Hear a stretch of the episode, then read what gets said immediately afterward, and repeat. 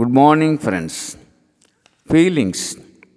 Feelings express one's state of mind as well as consciousness. Since they are abstract things, nobody can touch them. But feelings touch human hearts. One such great feeling is feeling sorry. Cambridge English Dictionary defines sorry as feeling sadness, sympathy, or disappointment, especially when something unpleasant happens or done.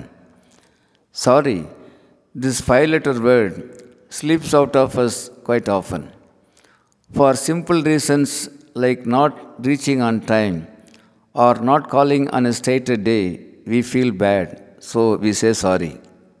Punctuality and accountability are great values and commitments. They are the stepping stones for success. Mostly, people say sorry because they are caught. This sorry has no value and would never change the situation.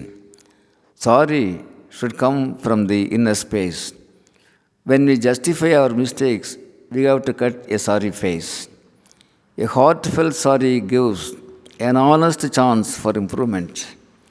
Sorry is one of the most powerful words in the human dictionary.